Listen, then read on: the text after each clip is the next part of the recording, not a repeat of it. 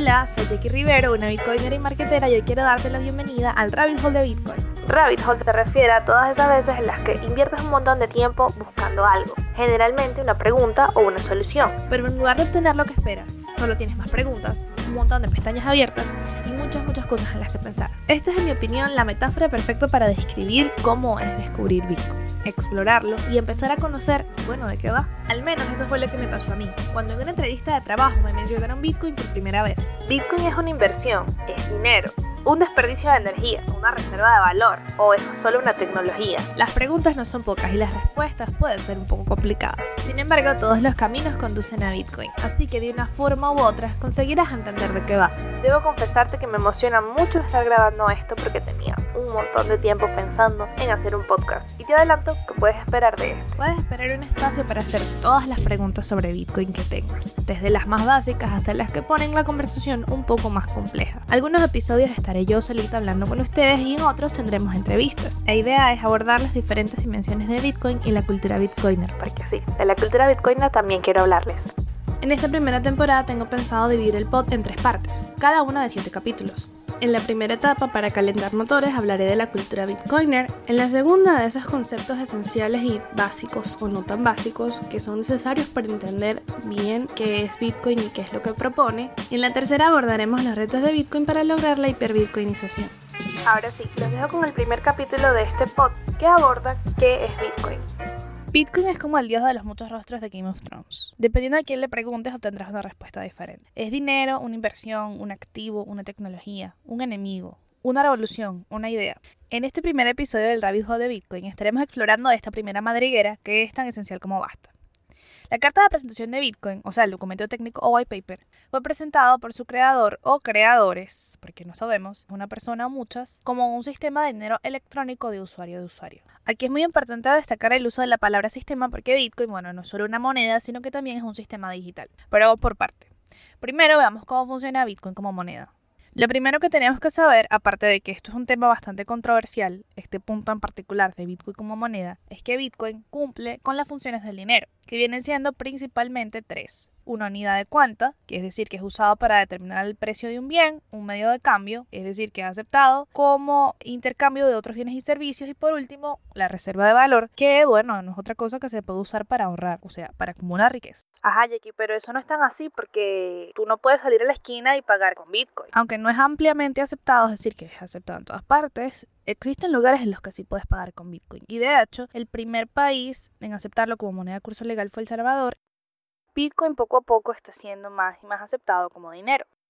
Ok, lo segundo a saber es que Bitcoin funciona con una filosofía y unas reglas muy diferentes a las que utilizan las otras monedas fiduciarias, como el bolívar, el dólar, los pesos, los yuanes, es decir, todas las monedas emitidas por los gobiernos. En el mundo audiovisual la gente suele decir que para romper las reglas hay que conocerlas muy bien. Y quién o quienes sean los que estén detrás del seudónimo de Satoshi Nakamoto deben conocer las reglas del dinero muy bien. Porque en Bitcoin todo funciona diferente al dinero que emiten los estados. Empezando porque Bitcoin fue diseñado para funcionar sin la necesidad de una entidad central, es decir, que no se necesita ningún estado emisor o ningún banco central o ningún tercero de confianza. Tal como lo señala el white paper de Bitcoin, este es un sistema de efectivo electrónico de usuario a usuario. Y esto saca de la ecuación un montón de actores, de impuestos, de servicios y de sobre todo tiempos de espera. Ajá. Lo tercero es que Bitcoin no tiene forma física. No hay billetes ni monedas de Bitcoin física, como el bolívar bueno, el bolívar ya casi no tiene billetes, pero ustedes saben. Es una moneda completamente digital que solo se encuentra registrada en una red pública inmutable, protegida por criptografía, conocida como la red de Bitcoin. Siendo una moneda cuya única forma es digital, los usuarios hacen uso de ella a través de una llave pública, que en la criptopedia de Criptonoticias lo comparan con un número de cuenta bancaria, además de unas llaves privadas que, bueno, equivaldrían a la contraseña de esta cuenta. Haciendo uso de ambas llaves, que los usuarios de Bitcoin pueden hacer transferencias sin importar horarios, fronteras, limitaciones políticas y a un muy bajo costo. Suena grandioso y lo es. Pero si citando el tío Ben, un gran poder conlleva una gran responsabilidad. Pero ¿y cómo es eso de responsabilidad? Bueno, esto es muy importante. Cada usuario es responsable de proteger sus llaves privadas, pues quien tenga las llaves será el verdadero dueño de los bitcoins. Aquí no se aplican bloqueos por IPs distintas ni solicitudes de confirmación de identidad porque existe un movimiento sospechoso. La soberanía de Bitcoin requiere cuidados de seguridad que en el mundo de las monedas centralizadas son relegadas a los bancos. Aquí tú eres tu propio banco. Ok, en cuarto lugar tenemos que Bitcoin tiene un límite de emisión establecido desde su creación. ¿Qué c significa esto? El white paper de Bitcoin indica que serán emitidos un máximo de 21 millones de monedas. ¿Se acuerdan cuando les decía que Bitcoin cambió las reglas de absolutamente todo? Bueno, también establecieron que la emisión de monedas nuevas se ejecutará con un sistema de recompensas a los mineros por su actividad. La actividad de los mineros es validar y procesar las transacciones de la red. Su recompensa entonces será obviamente Bitcoin. Sin embargo, como la emisión de Bitcoin no es infinita, la red establece que aproximadamente cada cuatro años la recompensa de los mineros será reducida a la mitad. Este evento es conocido como halving.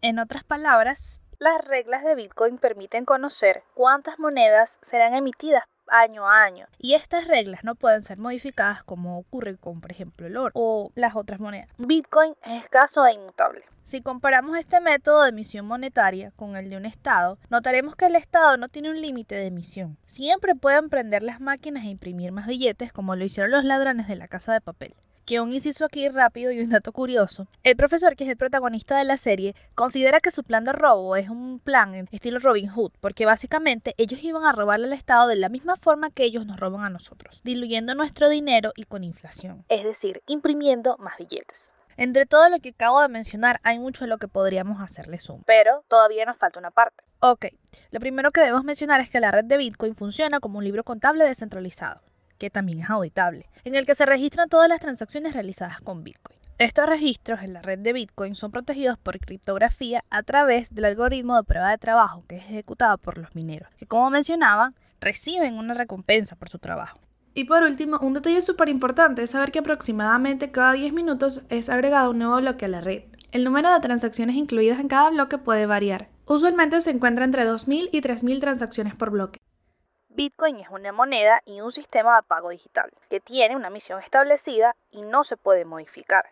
Bitcoin funciona sin intermediarios y sin terceros de confianza. Por lo tanto, los usuarios interactúan directamente entre ellos y son su propio banco. La red de Bitcoin está asegurada por nodos y mineros que reciben incentivos por protegerla. Ok, that is it. Llegamos al final de este tour inicial, bueno, primer capítulo del Rabbit Hole de Bitcoin. Les agradezco un montón por haber escuchado este primer episodio. Me disculpo por los errores de grabación, porque bueno, esto es como aprender a manejar bicicleta. Hay que agarrar los principios básicos y luego darle. Los invito a suscribirse a mi canal de YouTube o si me están escuchando por Spotify o su agregador de podcast favorito, darle al botón de follow para que se enteren de primeros cuando suba un nuevo capítulo. También que me sigan en Twitter, arroba im Jackie Rivero, Jackie con J, A, C, K y Y y me cuentan si tienen algún rabbit hole que les gustaría que, bueno, chequeáramos juntos. De nuevo, mil gracias por escuchar y nos vemos en el próximo. Bye.